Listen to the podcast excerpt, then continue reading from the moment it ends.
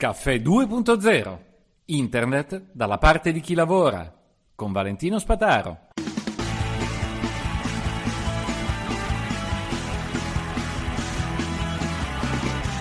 ai.com slash dal trattino e trattino 2 lo trovate in linkografia come arte e intelligenza artificiale si tratta di un'applicazione dell'intelligenza artificiale, secondo me molto marchettara, ma con degli aspetti interessanti. In particolare, esiste, eh, esiste questa soluzione fa varie cose. Una di queste è generare delle immagini sulla base di un testo.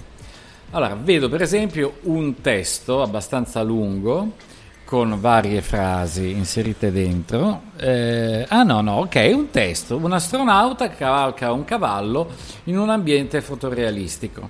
E che cosa produce? Un astronauta che cavalca un cavallo col fondo delle stelle. Non è tanto un ambiente fotorealistico, sono solo nella mentalità di un computer. Dovrebbe essere in campagna, in un ambiente realistico. È realistico per l'astronauta, ma non per il cavallo, ma non per noi perché il cavallo non può cavalcare nella, nella, nello spazio, però un astronauta potrebbe cavalcare un cavallo per terra, quindi non è fotorealistico perché non capisce il senso di fotorealistico. Molto interessante questo esempio.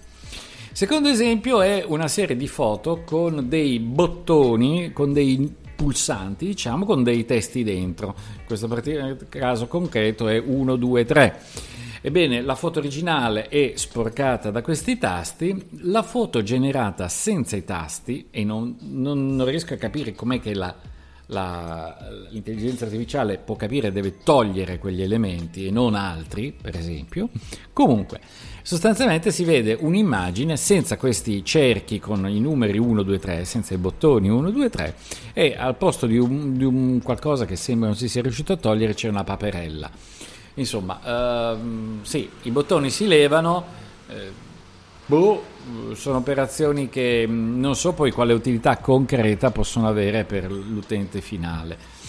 Comunque ci sono varie soluzioni poi che vengono proposte eh, al di là dei bottoni che sembrano individuare poi, ah ecco i bottoni individuano come viene modificata l'intelligenza artificiale, aggiunge dei cagnolini nei quadri, non, è, non vengono tolti i bottoni, vengono aggiunti degli elementi. Vabbè ma ragazzi questa è una sovraimpressione che poi me la scelgo io che cosa aggiungere. Vabbè.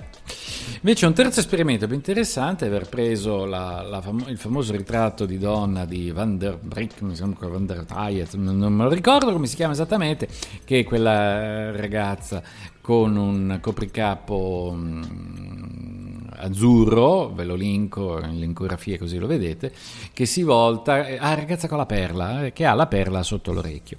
Ebbene, l'intelligenza artificiale ha sostituito la perla con diamanti, con sguardi diversi, Curiosamente ha fatto tutte le nuove ragazze molto strabiche, perché la ragazza nell'originale ha gli occhi in pose diverse, ma non è strabica. L'intelligenza artificiale ha saputo solo replicarla creando tutte più o meno strabiche, magari facendo vedere i capelli, no, senza capelli, e ha creato dei soggetti simili. C'è anche il bacio di Clint dove vengono creati e messi altri soggetti, però non è arte, è generazione automatica, argomenti nuovi. Diciamo che sono tutte foto assolutamente plausibili. Questo fa sì che, eh, diciamoci chiaramente, eh, non è solo una questione di cambio di stile.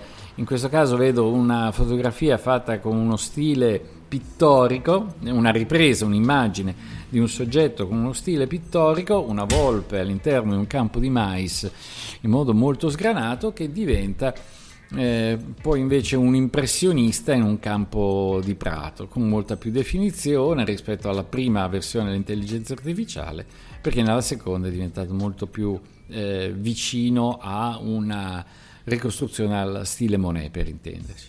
Insomma, questa intelligenza artificiale sembra aver imparato molto di più dai soggetti che ha uh, studiato. C'è anche una breve animazione che mostra questo apprendimento. Eh, allora, a me risulta un bel esercizio divertente per vedere come fanno i computer a generare delle immagini plausibili. Tutto sommato però eh, non riesce a, a, trasmettermi quello che è un, uh, un risultato utile. Eh, non lo so, magari un domani si potrà dire voglio una foto di un anziano che sorride questo già si può fare perché già le foto vengono taggate ed è un conto. Però da lì a dire creami una foto che non esiste, quindi andare a cercare le altre, farne una completamente nuova di un qualsiasi anziano che sorride e magari con un cagnolino che se non c'è comunque glielo può aggiungere lui, ma mi sembra un modo molto triste per far fare un lavoro che dovrebbe essere un'espressione artistica. Poi ci saranno altri contesti, devo dire, però così andare a generare delle immagini solo per dimostrare che ha capito che cos'è un cagnolino e come può essere aggiunto in sovraimpressione non mi, non mi entusiasma particolarmente. Oppure, ripeto, generare un astronauta che cammina nello spazio non ha senso.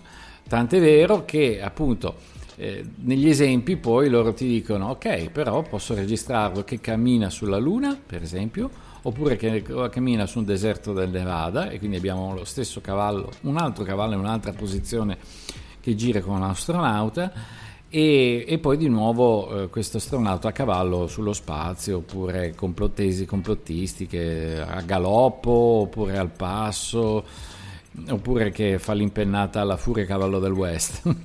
Insomma eh, io ogni tanto quando vedo queste cose mi chiedo, ma l'informatica ha ancora un'utilità per le persone o no?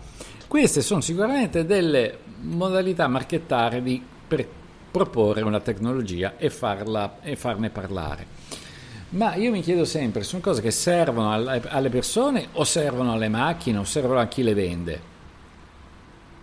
Non lo so, Uh, serve per risparmiare, togliere di mezzo tutti i grafici? Beh, secondo me queste dovrebbero essere applicazioni che non hanno senso.